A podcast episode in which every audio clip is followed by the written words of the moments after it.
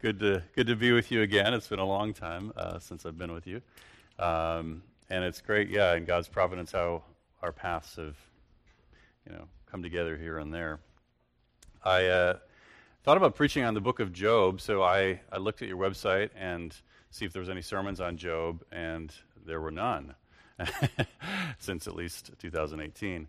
Um, so I said to David, I think I'll preach on Job too, and he just thought that would be perfect. Told me a little bit about what you've been through as a church, and so I am delighted. I don't know if that's the right word for Job, but I am delighted to bring God's word to you today. So if you turn with me, I'm going to do Job chapter 2. I'll cover the whole chapter. You probably know Job 1 well enough. Um, that talks about Job's character, his wealth. He's a really rich guy, he's got lots of children, he's the greatest person of the East, that is, east of Jerusalem. Satan wants to test Job's faith, and so he goes to God and he says, Give me power to do something to Job. And, and God agrees. And so Satan sends four waves of woe into Job's life, including the death of his children. And then Job gives that famous response The Lord gave, the Lord has taken away, blessed be the name of the Lord. And then we read together in chapter 2 this. Again, there was a day when the sons of God came to present themselves before the Lord, and Satan also came among them to present himself before the Lord. And the Lord said to Satan, From where have you come? Satan answered the Lord and said, From going to and fro on the earth, and from walking up and down on it. And the Lord said to Satan, Have you considered my servant Job, that there's none like him on the earth, a blameless and upright man who fears God and turns away from evil? He still holds fast to his integrity, although you incited me against him to destroy him without reason. And Satan answered the Lord and said, Skin for skin. All that a man has he will give for his life, but stretch out your hand and touch his bone and his flesh, and he will curse you to your face. The Lord said to Satan, Behold, he is in your hand, only spare his life. So Satan went out from the presence of the Lord and struck Job with loathsome sores from the sole of his foot to the crown of his head. And he, Job, took a piece of broken pottery with which to scrape himself while he sat in the ashes. Then his wife said to him, Do you still hold fast to your integrity? Curse God and die. But he said to her, You speak as one of the foolish women would speak. Shall we not receive good from God, and shall not we receive evil? In all this, Job did not sin with his lips. And I'll stop there and I'll cover the rest a bit later. This is God's word. Amen. Let's pray. Heavenly Father, I bow now in your presence. May your word be my rule, your spirit my teacher, and your greater glory my supreme concern. I ask this through Jesus Christ, my Lord. Amen. Well, with this heavy text, which ends, verse 13, which I didn't read, with this line, and they saw, his friends saw that his suffering was very great. With that, this heavy text before us, I thought I'd start on a, a light note. Like, like most Americans, I grew up watching Sesame Street. One of the games regularly featured on that show was called One of These Things, a game that helped children to grasp the concept between what is same and what is different. As the lyrics, one of these things is not like the other. One of these things doesn't belong. Can you tell which thing is not like the others by the time I finish this song? While that was playing in the background, there appeared four boxes on the screen. Some of you remember this? The three of them had something similar, and the fourth one was different. What was different, once you discovered it, and it sometimes took me a while to discover it, but once you discovered it, it was so obvious the difference. There it is. Well, reading the first part of Job 2, verses 1 through 10, is a bit like watching that skit. In that, most of what we see here, it looks like, or it, hears, it sounds like what we've already seen and heard in chapter 1. That is, chapter 2 1 repeats 1 6. 2 2 repeats 1 7. 2 3 repeats 1 8. And 2 5 through 7a is very similar to chapter 1 11 through 12. Now, the purpose of such repetition, is my contention, is threefold. First, it re emphasizes the person and power of Job's accuser, the Satan. Satan has once again, we're told, walked around the world. And more importantly than that, he has power to do that, ability to do that. He has access to God. And second, this repetition, it re acknowledges God's sovereignty over the situation.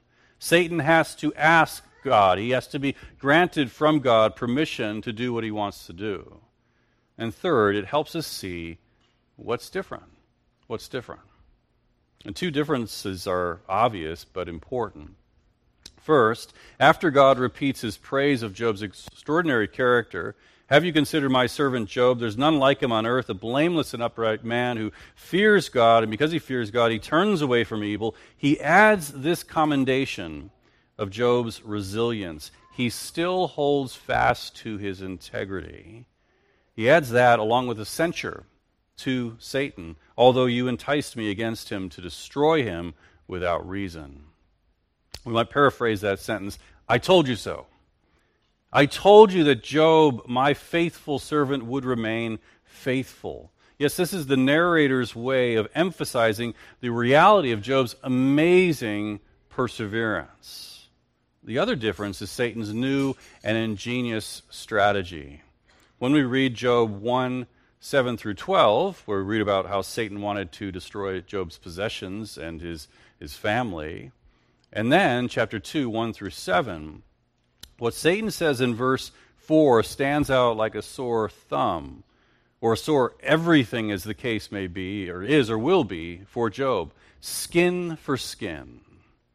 Satan, you see, he wants to touch Job's flesh, his body, because he believes that all a man has, he will give for his life. In other words, since it's our natural disposition to place an extremely high value on protecting and caring for our own bodies. No one ever hated their own body, Paul says in Ephesians 5 as a general principle. Satan's new angle of attack, angle of attack is banks on Job's self-preservation as well as his natural self-love. We naturally want to protect ourselves. We naturally love ourselves. Satan knows, now he knows, that the loss of wealth and children and assets and financial legacy has not moved Job from praising God to cursing him. And so he surmises that if God allows him to just touch Job's body, then Job would pause in his praise. More than that, he would curse God to his face. Yes, Satan reckons that if God would just give him the green light to turn Job's body black and blue, and red, the sores. Then he'd turn yellow. That is, he would cower and he would curse. Well, the light turns green. God concede, concedes to the challenger's challenge. Behold, he's in your hand. Under one condition, only spare his life. And then soon after, Satan strikes Job with loathsome sores from the sole of his foot to the crown of his head, his whole body. His whole body is black and blue and and red with sores. But will Job turn yellow? Will he cower? Will he curse?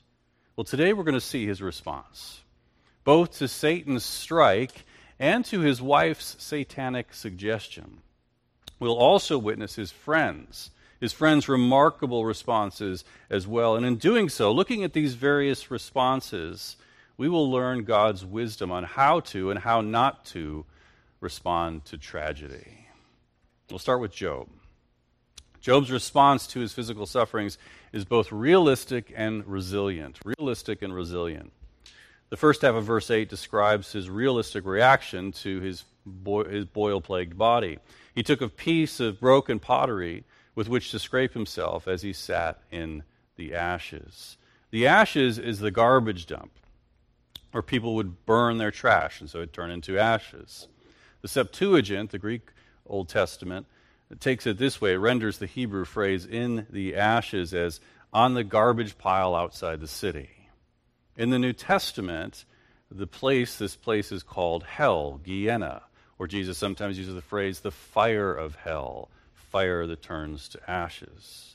So Job has descended into this hell, or he's ascended onto the ash heap to symbolize his mortality the cursed children of Adam will work until we return to the ground, for we are dust to dust. Genesis 3:19 and to embody how he's feeling his inner emotions. He makes clear after his 7 days of silence when in chapter 3 he gives his suicidal soliloquy, he opened his mouth and he cursed the day of his birth that he wishes at this moment in his life that he was dead. He would be better off dead. He wishes his once strong and wise body was lying lifeless in the ashes. He wishes he would just descend into them, if you will. He feels like the damned in hell because he longs for death, but it eludes him. And because death somehow eludes him, he seeks to soothe himself as uh, any of us would have done from the itchiness of this all intrusive sores by taking a piece of pottery from the rubbish and scraping himself a measure that is so severe that when his closest friends arrive, they do not recognize him, we're told. Now, as real, realistic as Job's response is, it is also, and once again, considering chapter 1, it is, it is amazingly resilient. His resilience shows itself in his silence. On the ash heap, he doesn't blame others for his trouble, which we're all tempted to do when we're in a situation like this or something like this. More importantly, he doesn't curse God, he sits in the silence. Oh, but the silence is broken, isn't it, by his wife's voice. When we read, then his wife said to him, we might hope that some soothing words are going to come out. Relief is at hand. She's alive, and she, she's there with him. She's going to hold his hand and wipe his wounds, console his soul, point her husband heavenward to their God, their wise and their good God. But that's not what we get, is it? Instead, she question, questions her husband's pig headed piety. Do you still hold fast to your integrity? In other words, do you still think you're innocent, given all that you've gone through? Imagine how hurtful that statement would be. Job knows he's innocent, he'll defend his innocence chapter after chapter. And then she offers a simple solution to the problem curse God and die, which is a clear echo of chapter 1, verse 11. Satan says that Job will curse God to his face. Now, the title of the sermon is Sitting on the Ashes. Job's sitting on the ashes, his, ashes, his friends will be sitting, and we're, in a sense, this morning sitting on the ashes with him. But perhaps I could have called it, at least this section, from Job's perspective I can't eat by day, I can't sleep by night, and the woman I love don't treat me right. Should have been a country singer. Uh, now, admittedly, her solution makes sense from a human perspective. She wants her husband out of his misery, an emotional misery you got to remember that she shares. They together lost 10 children in one day. Can you imagine such a loss? Also, imagine her and her husband burying each body one after the other from morning light to night. What she had to go through was so awful. Perhaps she longed for death too. In his book, Seasons of Sorrow, Pastor Tim Challies writes of the day that his 20 year old son, Nick, died unexpectedly. In all the years I've been writing, I've never had to type words more difficult, more devastating than these. Yesterday, the Lord called my son to himself, my dear son, my kind son, my godly son, my only son. That day he goes on to describe was a day when uh, he and his wife cried and cried until they could cry no more. There were no tears left to cry. In another chapter called From Grave to Glory, he recalls his thoughts when he laid his son in the grave.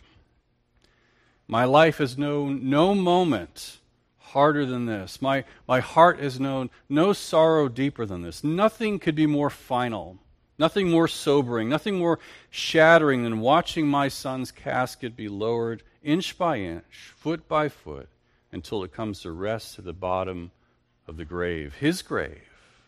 And as I hear the words, ashes to ashes, dust to dust. A piece of me is being buried. A piece of my heart, a piece of my soul, a piece of my very self.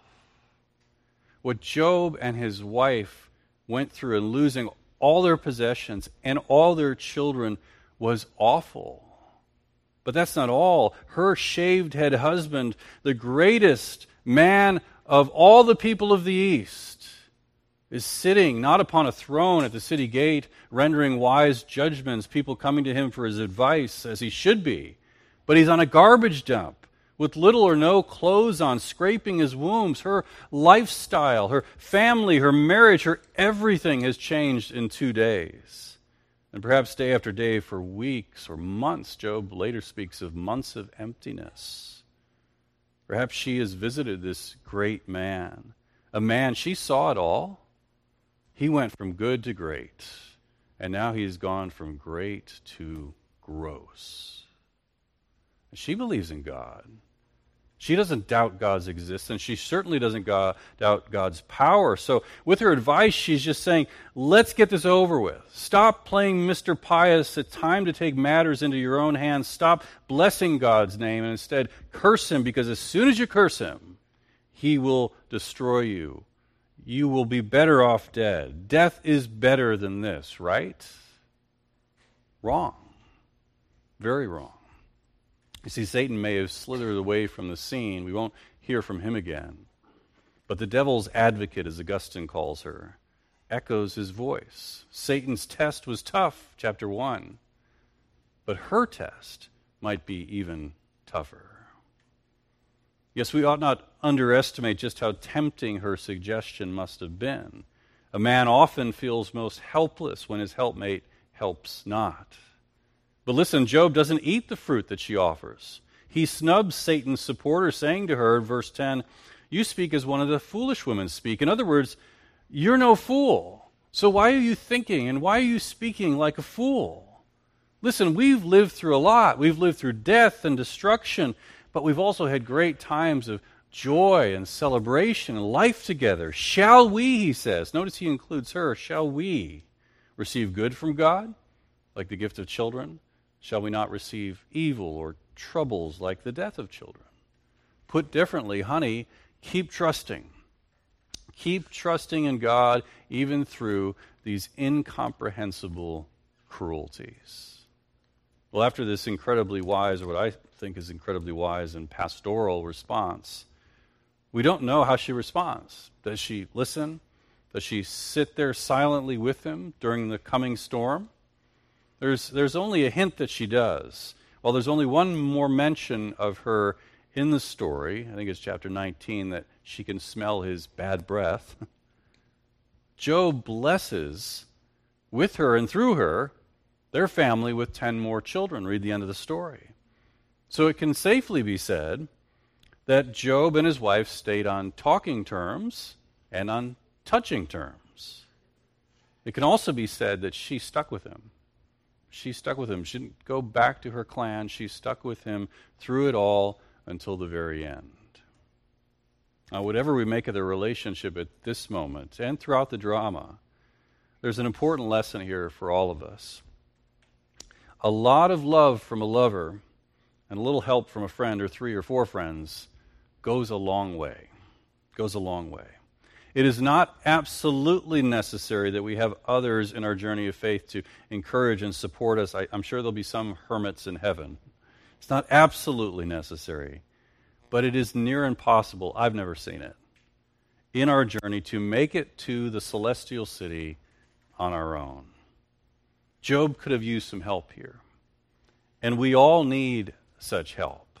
So let us pray, even now as I'm preaching, let us pray for our marriages. Let us pray for healthy marriages, for each other's marriages. And let us pray for what I hope you have here a strong, supportive Christian community, because we need it, just like Job needed it.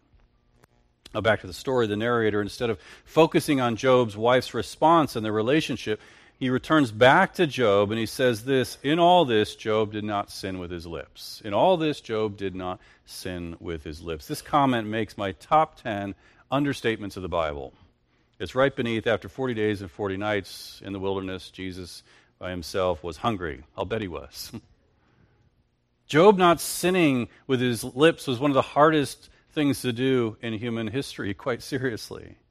And the point of this high commendation is that we as readers ought to applaud and emulate, follow Job's faithful endurance. Let me offer two ways we can do that, two ways we can emulate, follow what he does here. First, like Job, we should have a high view of God's sovereignty, a high view of God's sovereignty. When God says to Satan, Although you enticed me against him to destroy him without any reason, the word me just leaps off the page because it opens afresh the mystery of the problem of evil. It is clear that Satan is responsible for the attacks upon Job's family and his flesh. The blood is on his hands, on Satan's hands.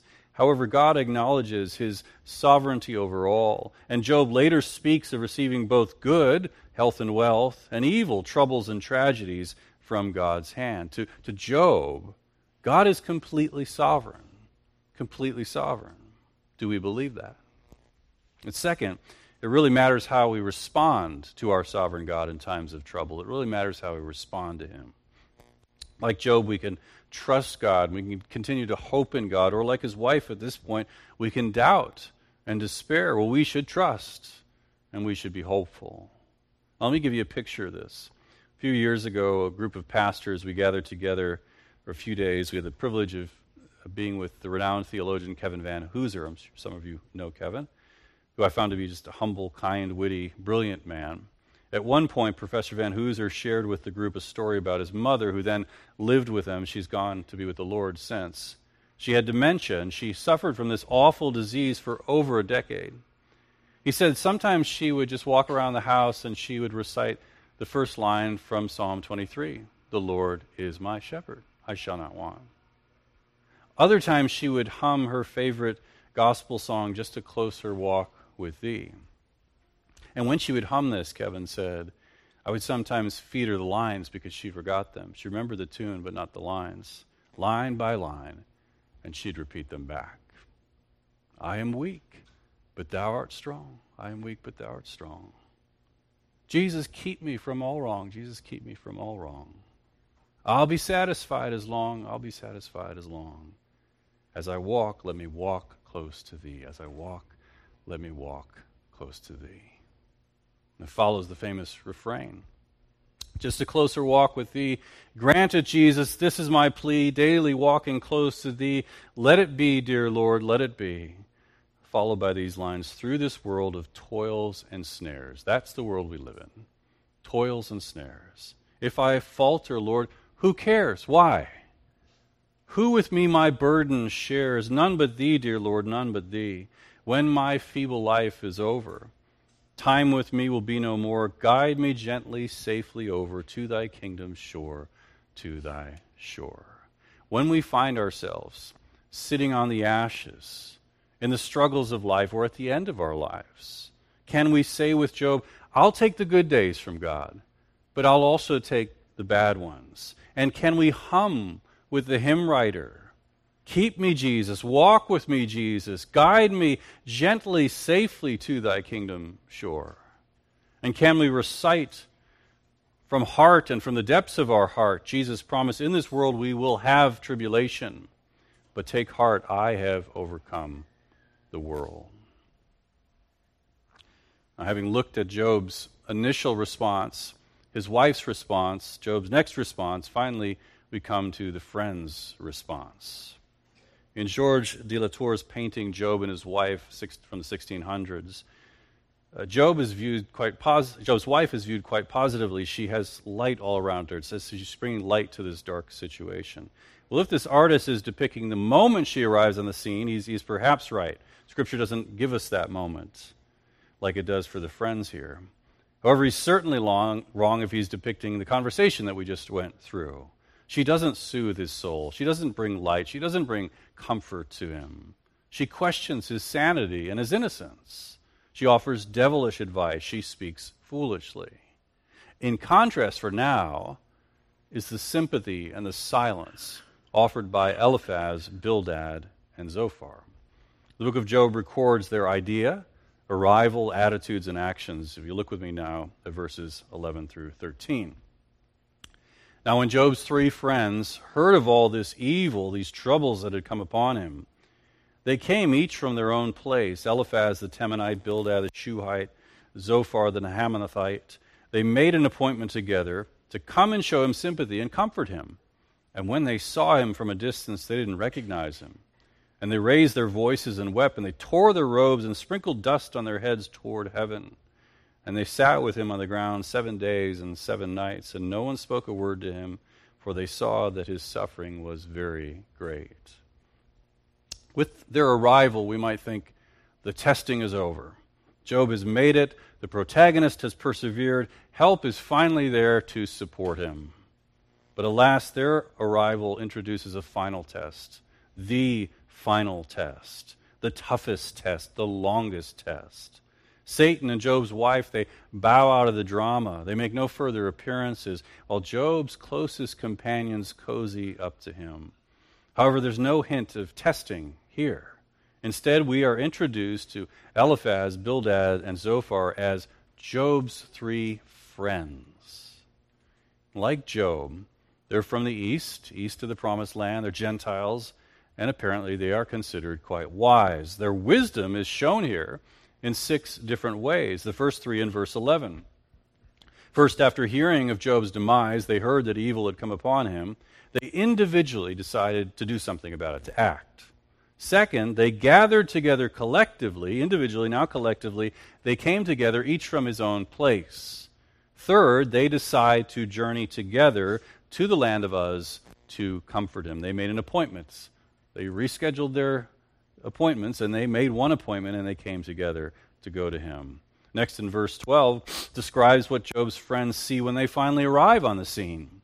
They did not recognize him, likely because his head was shaved, his body emaciated, and his face scarred and scabbed with sores.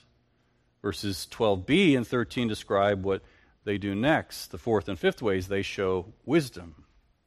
Fourth, they grieve for Job, opening their mouths not to counsel him or to correct him, but to weep. That's why they open their mouths, to weep. They raised their voices and wept.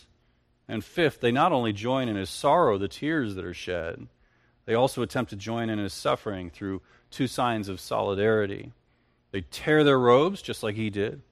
They grab a fistful of ashes from the ash heap and they toss it towards heaven, and upon their heads they let it fall. And these actions symbolize their sympathy. They also symbolize their solidarity. Your troubles are now our troubles. Your ash heap will move over. Let us sit with you, brother. And six, because they saw his suffering was very great, they show further sympathy and solidarity through sitting. They sat on the ground with him, and silence. Silence, no one spoke a word to him. The perfect amount of time, seven days and seven nights. Yes, as these brothers mourn their brother's losses, their, their patience is portrayed here as being boundless. There's no end to it. Now, while there will be much to criticize, here there is much to commend. They did what few people would do. They hear about Job's troubles and they reply not by just sending a text or, in their case, a messenger with a message, but by traveling themselves from different regions of the world. Word came to them. They dropped whatever they were doing. They organized their schedules. They came together so they might travel together to show Job their love and try to bring him some comfort. It's remarkable. And in doing so, they model to us supportive sympathy. They model to us loyal friendship. When we review their actions, there's much to learn. When we hear of Job's troubles, they act upon that information. How few of us do that right away? When, they hear of, when, when we hear of a death of someone in our family, do we, do we make a call that very day? Do we write a note? When we learn that someone from the church is in the hospital, do we, do we go and visit? And when we're there, do we sing a hymn to them or read a scripture that soothes their souls? Do we pray for them? Moreover, like Job's friends, are we willing to put our lives on hold in order to travel? In order to travel to a friend who is in despair or a friend who is facing death? Eliphaz, Bildad, and Zophar, they sacrifice weeks, if not months, to show their sympathy, to bring their comfort, to be friends. Imagine life on the ash heap, months without companionship, and then in the distance, three friends, four friends emerge. What a sight for sore eyes, and what a sight for a body inflicted with sores. In 2 Corinthians 7 6, Paul writes that God, who comforts the downcast, comforted us by the coming of Titus. You see that? How did God comfort Paul? By the coming of someone who visited him. The coming of Eliphaz, Bildad, and Zophar surely comforts Job. What also surely comforts Job, as it would comfort any grieving soul, is their empathy that is expressed in incarnational ministry, by weeping with Job, by tearing their garments like Job, accepting the ha- ash heap alongside Job, not speaking to Job because he's not speaking to them. They model for us gospel grieving. They don't check into the presidential suite at the Ritz Carlton down the road, but they sit on the zero stars ash heap in us. They don't read anything to them, even the great verse of Romans 8:28, all things will work together for good. But they embody Revelation 8 1. There was silence. There was silence. You see, sometimes when we enter the home of a loved one who is dying, or we walk into a hospital room and we witness firsthand the inexplicable suffering of someone we know well, someone perhaps we've nurtured in the faith for years, there's no need to say anything. You know each other. The presence, our presence is felt. It's enough for us to be there, to hold their hand, to dab their tears, to join them in weeping. Yes, there's so much to commend about Job's friends here. However, it's difficult for us not to read, read what they say later back into these verses. We look at this scene and we, we just wish someone had some duct tape for their mouths. The sharing the sorrows, the silence, the tears, it's so beautiful. They should have called it a day or a week to be more accurate. They should have just ridden off into the sunset after seven days of silence, and they would have gone down into history as the picture of friendship. Artists would have painted their portraits, composers would have written oratorios, and, and Jews and Christians alike, for centuries, we would have named our children after them. But alas, there are no Zophars here this morning, I, I assume. As we will see next, a storm is about to hit. A whirlwind of words is about to blow through the ash heap. Job's friends, verse 11, what he calls in chapter 19 his close friends, his intimate friends, are about to unleash their full armory of rebukes and accusations and scorn and mockery it is neither sticks or stones that will break Job's bones, it is words.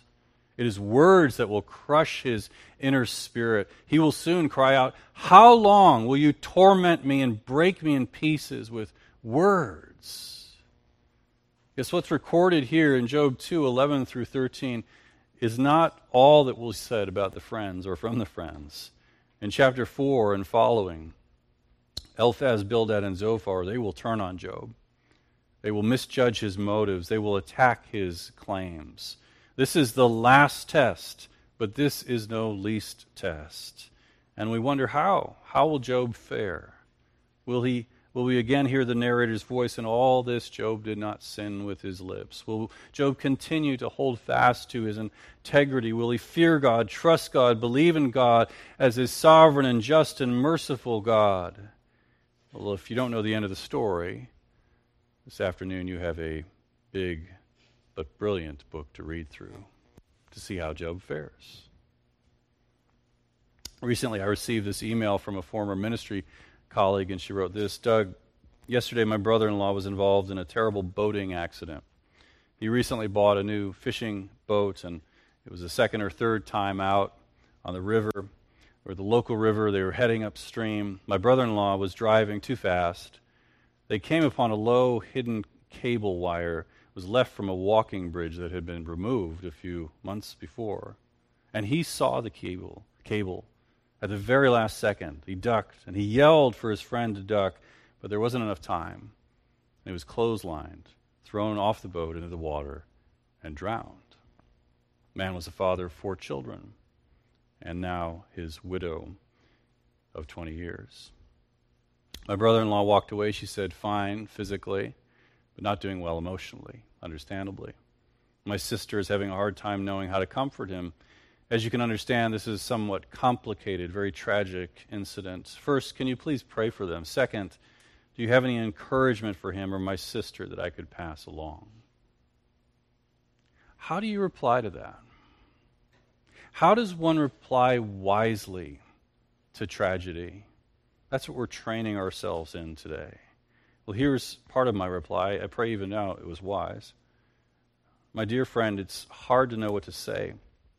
The thoughts that come to mind, especially for your brother in law, is to remember the gospel. To remember the gospel that Jesus forgives all our sin and all of our foolishness. And that good news is his only hope. He'll never, never get over it in any real sense. He'll always feel responsible. So he will need to remind himself regularly that he is forgiven. I also said, in fact, as I started my reply, I said, Oh my, what a horrific tragedy. Like Job's three friends at the end of Job 2. I wrote this years ago. How else should we respond?